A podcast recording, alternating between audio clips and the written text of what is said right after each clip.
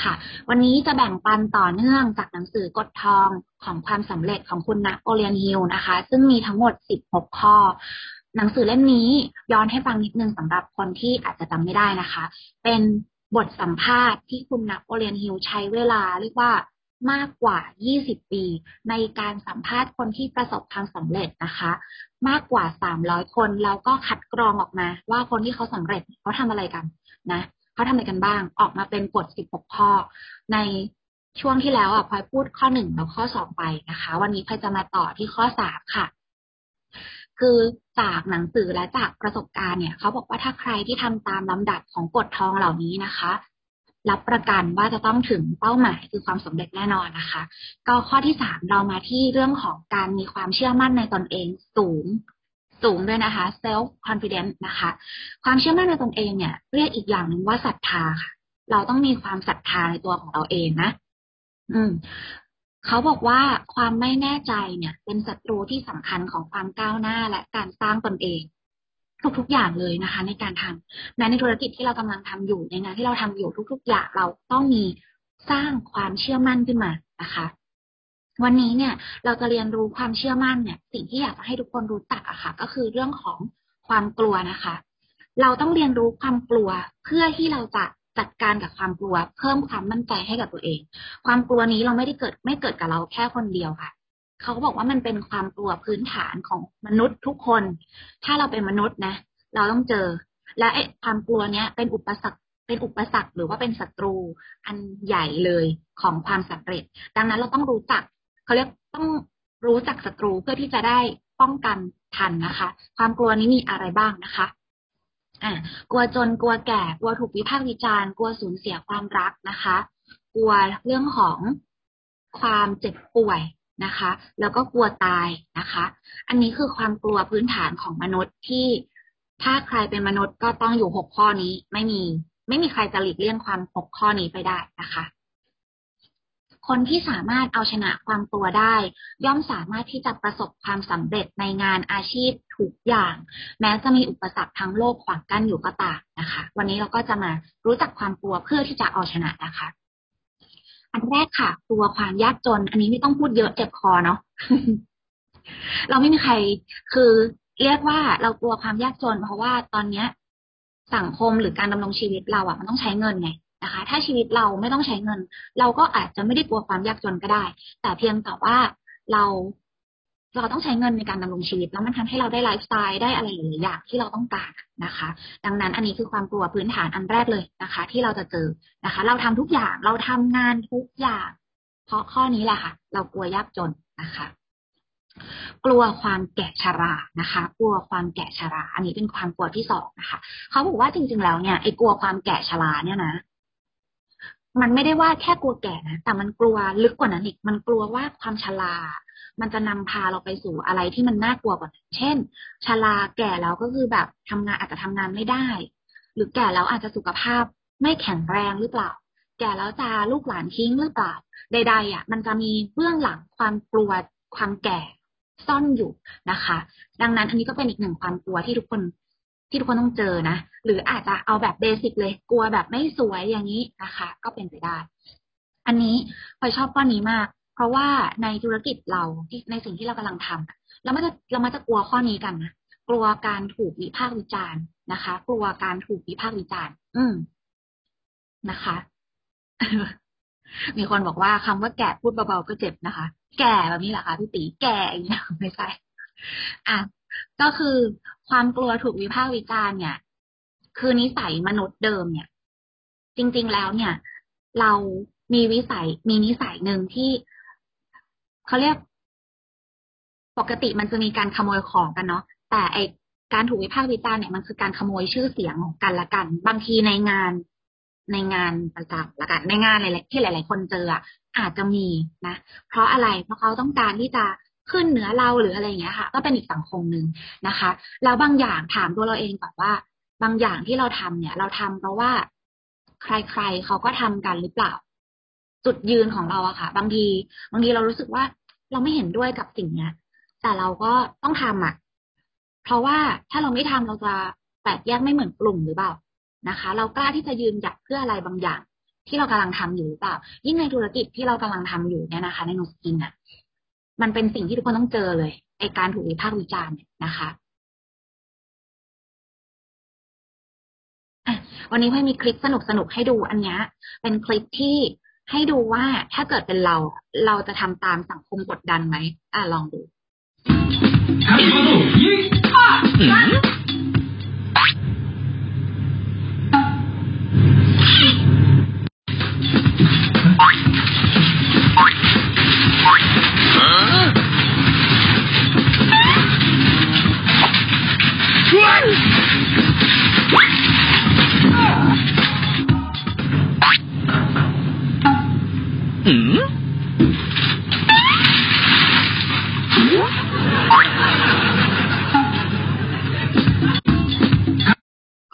เป็นยังไงบ้างคะคลิปนี้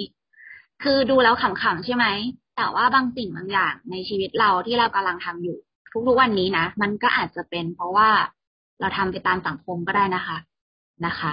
ก็อันนี้ก็เป็นเป็นอันหนึ่งแหละนะคะ ก็อยากให้ทุกคนลองมารีมายตัวเองว่าเราทำเพราะอะไร ไม่ต้องกลัวแล้วไม่ต้องกลัวนะคะ เรื่องการถูกวิพากษ์วิจารณ์เนี่ย เพราะอะไรคะลองดูซีนารีโอนี้นะคะ อันนี้คือคนแก่เด็กแล้วก็ลา คนแก่เด็กแล้วก็ลามีสามตัวละคร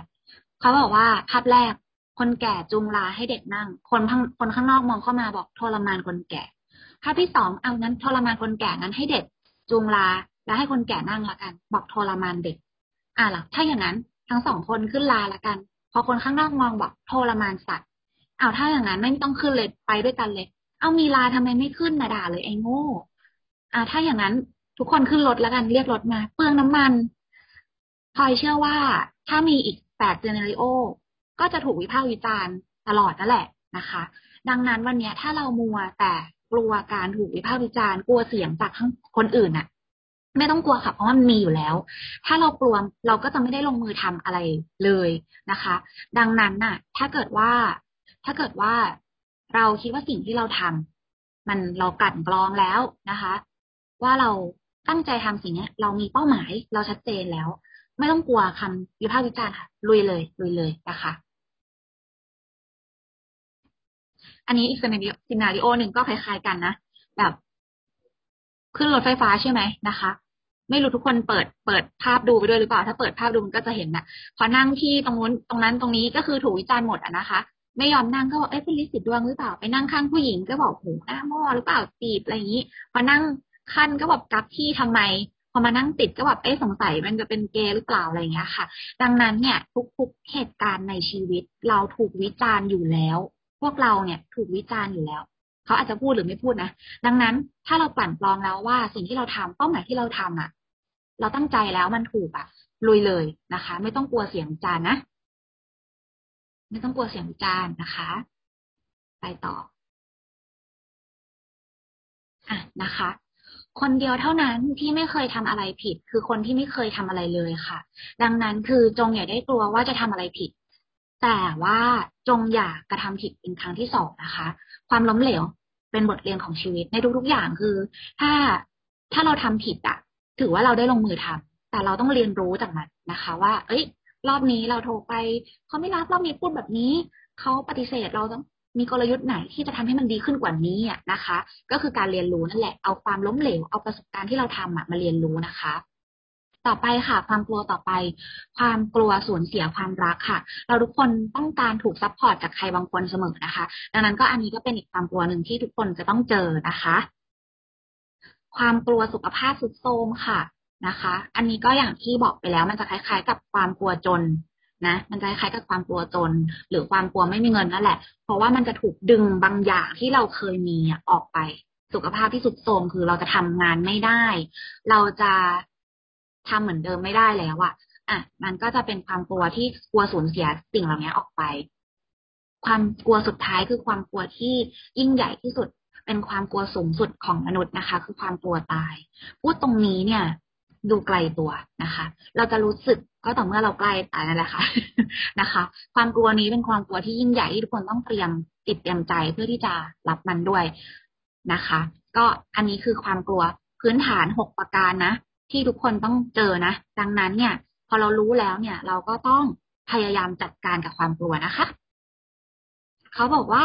เราจะจัดการกับความกลัวได้อย่างไรนะคะ ง่ายที่สุดเลยค่ะทำในสิ่งที่กลัวแล้วความกลัวจะหายไปเอง เหมือนจะง่ายนะเหมือนบอกว่านี้บอกว่ากลัวคนปฏิเสธอะไรเงี้ย ก็คือแบบ ก็โทรสิถ้ายกหูโทรอะความกลัวนั้นจะหายไปเองแบบนั้นนะคะเหมือนกัน ความกลัวทุกอย่างอะ มันจะหายไปเอง ถ้าเรากล้าที่จะเผชิญหน้ากับมันลุยเลยลุยเลยอย่างเงี้ยค่ะ ก็จะทำให้ความกลัวหายไปนะคะ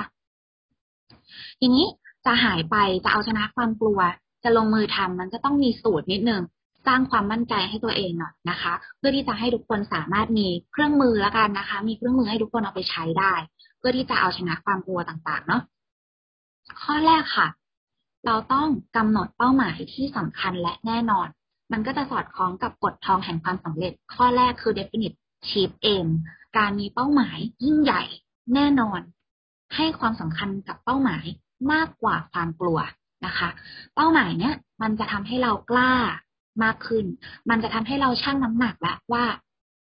ถ้าฉันจะไปถึงเป้าหมาย แต่ฉันต้องไปเชิญสิ่งเหล่านี้ฉันยอมแลกหรือเปล่านะคะ ถ้าเป้าหมายแน่นอน มันก็จะช่วยให้เรามั่นใจได้มากขึ้นนะคะ ข้อที่สองค่ะแรงใจประดานกายนี้เอามาจากเพจพี่ออยนะ ชอบชอบนะคะ ความคิดคือพลังนะคะ ความคิดคือพลังนะคะ คือ ความคิดเนี่ย มันจะกำหนดทุกอย่างเลย ดังนั้นเราต้องสร้างพลังใจเราขึ้นมา วิธีการง่ายๆ เขาบอกให้เราหาโรโมเดล ต้นแบบ ในธุรกิจเรามีเยอะเลย พี่อ๋องนะคะ พี่แหม่มพี่ชนะupline เรานั่นแหละนะคะ เป็น role model ให้กับเรา ให้หาคนที่มีความใกล้เคียงกับเรา คือต้องใกล้เคียงกับเราด้วย เพราะว่าเพราะว่าอะไร เพราะว่ามันจะทำให้เราเชื่อมโยงกับชีวิตเราได้ ว่าโหขนาดเขาเป็นอย่างนั้นน่ะ เหมือนเราเลย เขายังทำได้ เราก็ต้องทำได้สินะคะ แบบเนี้ยนะคะ หา role model ให้เจอคือต้นแบบนะคะ ข้อสามค่ะ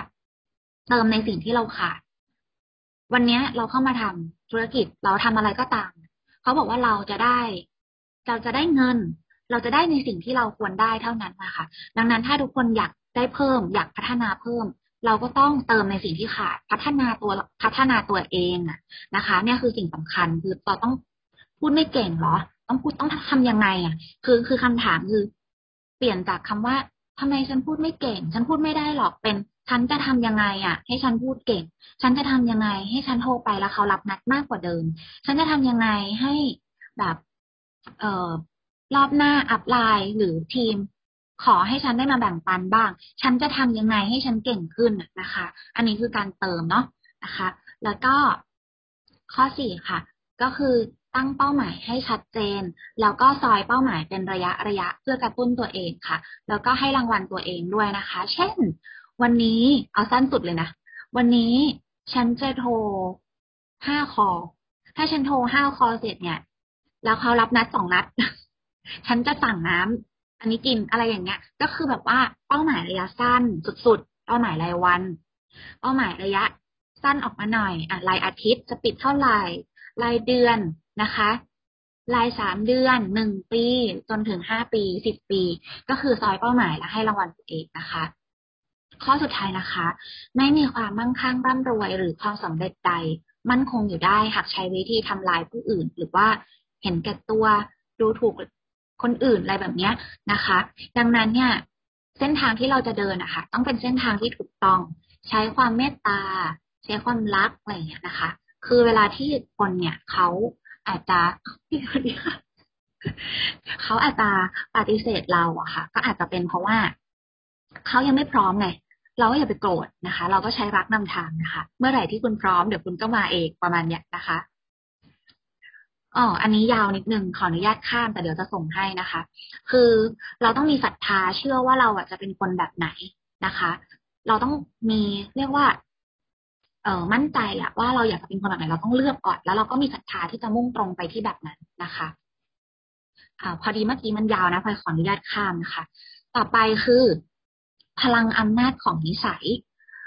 ถ้าเราต้องการประสบความสำเร็จอะเราต้องสร้างนิสัยใหม่ที่ส่งเสริมให้เราเข้าใกล้ความสำเร็จ เราจะสร้างนิสัยใหม่ที่ส่งเสริมให้เราเข้าใกล้ความสำเร็จได้ เราต้องกล้ายอมรับก่อนว่า มีนิสัยใดบ้าง ที่มันทำให้เราห่างไกลจากความสำเร็จนะคะ ถ้าเรายอมรับเราสร้างใหม่ได้ ถ้าเรายอมรับเราสร้างใหม่ได้ พลังของความคิดหรือจิตใต้สำนึกเนี่ย อยากให้ทุกคนฝึกนะ เพราะว่าอะไรรู้ปะเพราะว่ามันจะเป็นพลังพร้อมบวก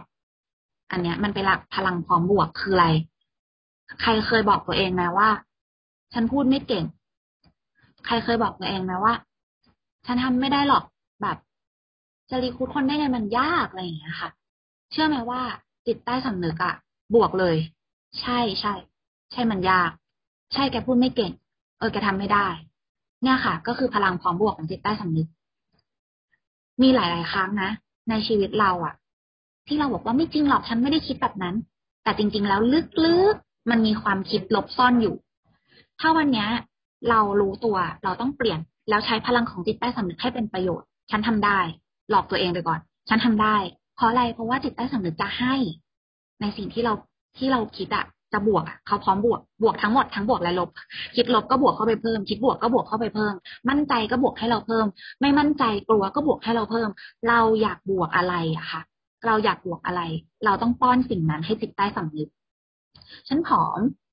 ฉันผอม ฉันสวย อย่างเงี้ย ก็คือบวกไป บวกไป ลดน้ำหนักมันยากเนี้ยเขาก็จะบวกนะ ก็คือคุณอยากบวกอะไรอะ ก็คือบวกสิ่งนั้นนะเลือกเองนะคะศรัทธาเป็นสิ่งมหัศจรรย์ที่ยิ่งใหญ่ที่สุดในโลกนะคะ ชาตินะคะศรัทธาเป็นสิ่งมหัศจรรย์ที่ยิ่งใหญ่ที่สุดในโลก เราต้องมีศรัทธาในตัวเองเนาะอ่า ก่อนก่อนจะไปต่อนะคะหลายๆคนน่าจะเคยดูคลิปนี้แล้ว แต่ว่าพลอยอะรู้สึกว่ามันดูแล้วแบบมันให้แรงบันดาลใจมากๆกับเราที่เรารู้สึกว่าตัวเราอะแขนขาครบถูกปะเดี๋ยวนะคะ พี่ พี่วาดหน้าจอหนูทำไม คุณเอ่อภาวะธิดาเหรอคะภาวะธิดาอภินค่ะ อ่า น่าจะไม่ได้ไม่ได้เป็น อืมพลอยก็ติดให้ทุกคนไม่เป็นด้วย อะไม่เป็นไร ถือว่าเป็นศิลปะแล้วกันนะคะ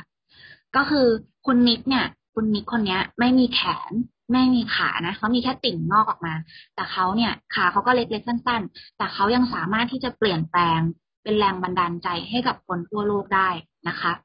หวังว่าคลิปนี้นะคลิปเนี้ยเขาไปพูดเพื่อเป็นแรงบันดาลใจให้กับนักศึกษานะคะ ทุกคนลองฟังแล้วลองเรียนรู้ดูว่าเขาเอาชนะความกลัว สร้างความมั่นใจแล้วก็กลายเป็นนักพูดสร้างแรงบันดาลใจระดับโลกเลยนะคะ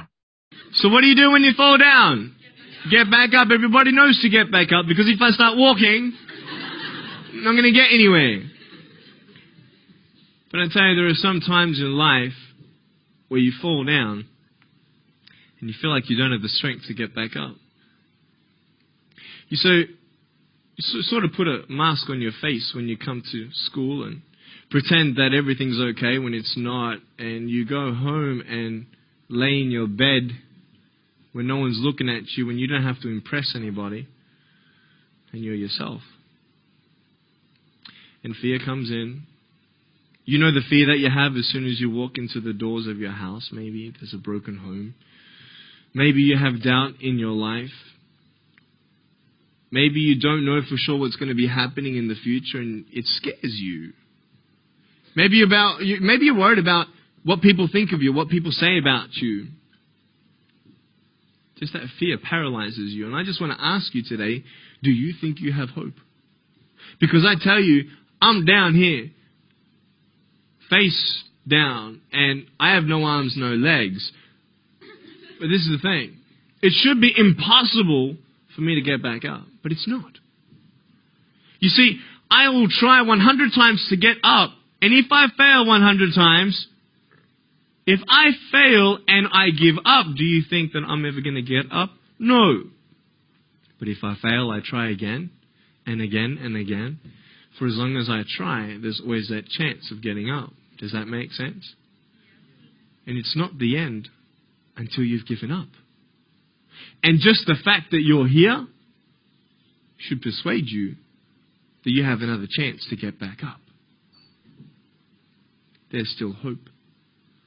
I'm not here today to tell you that I understand your pain. I don't know how it feels to be abused. I don't know how it feels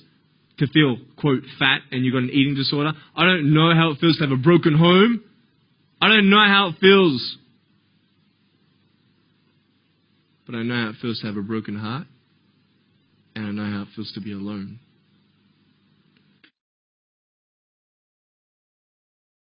But I just want you to know that it's not the end.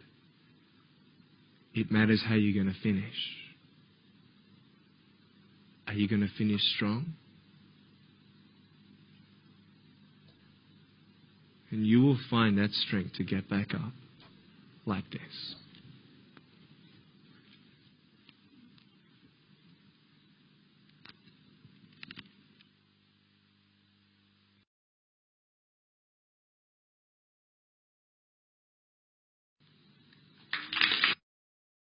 อืมเป็นไงบ้างคะ ปัญหาเราจิบจิบไปเลยไหม ปัญหาเราจิบจิบไปเลยเนาะพอพอเห็น เขาปัญหาเราแค่โทรไปแล้วโดนปฏิเสธนี่แบบว่าเล็กน้อยมากๆนะนะคะ กับกับสิ่งที่เขาเป็นแล้วเขาลุกขึ้นมาสร้างอะไรใหม่ ๆ แบบนี้นะคะ ก็มีความมั่นใจค่ะนะคะ ขนาดคนที่เขาไม่มีอะไรเลย เขายังสามารถสร้างขึ้นมาได้ ความมั่นใจเราสร้างได้นะคะทุกอย่างเนี่ย เราก็แค่ลงมือทำเท่านั้นเองนะคะ แค่ลงมือทำเท่านั้นเอง เหลือเวลานิดนึงพลอยจะขออนุญาต อ่านปณิธานเมื่อกี้เพราะว่าเหลือเวลานะคะ ทุกคน โอเค ปณิธานแห่งศรัทธาตรงนี้คือพลอยชอบแล้วพลอยคัดมาบางตอนจริงๆมันยาวมากในหนังสือ The Law of Success ของของนาโปเลียนฮิลอะจริง ๆ มันยาวมากเลยนะอืม แต่พลอยเลือกมานะคะ อันนี้เขาจะอ่านเพื่อกระตุ้นบอกตัวเองว่าเขาอยากเป็นคนแบบไหน เราอยากเป็นคนแบบไหนนะคะปณิธานแห่งศรัทธาพอจะอ่านให้คนฟัง ซึ่งคนสามารถเอาไปปรับ แล้วก็เขียนให้เป็นตัวเราได้นะคะข้าพเจ้าเชื่อว่าการบรรลุความสำเร็จย่อมเป็นผลจากการใช้ความพยายาม อย่างเฉลียวฉลาด หาได้ขึ้นอยู่กับโชคชะตาประการใดไม่นี้อาจมาด้วยการใช้เล่ห์เหลี่ยมการทรยศเพื่อนลูกน้องหรือนายจ้างข้าพเจ้าเชื่อว่าข้าพเจ้าจะได้มาเฉพาะในส่วนที่ข้าพเจ้าได้ลงทุนไป ดังนั้นข้าพเจ้าจะระมัดระวังในการปฏิบัติต่อคนอื่นๆ อย่างที่ข้าพเจ้าหวังที่จะได้รับการปฏิบัติต่อจากพวกเขา ข้าพเจ้าจะไม่กล่าวร้ายต่อผู้ใด แม้ข้าพเจ้าจะไม่ชอบ ข้าพเจ้าจะไม่ลดคุณค่าของข้าพเจ้าลง เนื่องจากเห็นคนอื่น ๆ กระทำเช่นนั้น ข้าพเจ้าจะให้การรับใช้ที่ดีที่สุดตามความสามารถของข้าพเจ้า เพราะว่าข้าพเจ้าได้รับประกันความสำเร็จด้วยตัวของข้าพเจ้าเอง และข้าพเจ้าทราบว่า ความสำเร็จย่อมจะเป็นผลของความพยายามที่ซื่อสัตย์และมีประสิทธิภาพ ในที่สุดนี้ข้าพเจ้าจะให้อภัยผู้อื่น ซึ่งกระทำผิดต่อข้าพเจ้า เนื่องจากข้าพเจ้าเชื่อว่าข้าพเจ้าก็อาจจะกระทำผิดต่อพวกเขาได้เช่นกัน และข้าพเจ้าก็ต้องการการให้อภัยจากพวกเขานะคะ ก็อ่านเรารู้สึก เกิดพลังนะคะ แล้วก็หวังว่าเช้านี้จะเป็นแรงบันดาลใจให้ทุกคนเนี่ยสร้างความมั่นใจให้กับตัวเองขึ้นมานะคะ เป็นโชคดีของพวกเรานะคะ เพราะว่าความมั่นใจเนี่ยสร้างได้นะคะ เมื่อสร้างได้ถ้าเราฝึกฝนเราก็จะเกิดขึ้นนะคะ อย่าลืมว่าใช้จิตใช้พลังของจิตใต้สำนึกให้เป็นประโยชน์มากที่สุดนะคะ เพื่อช่วยให้ทุกคนประสบความสำเร็จนะคะ ก็ขอเป็นพลังให้กับทุกๆคนนะคะ ในเช้าวันนี้นะคะ ขอบคุณมากเลยค่ะ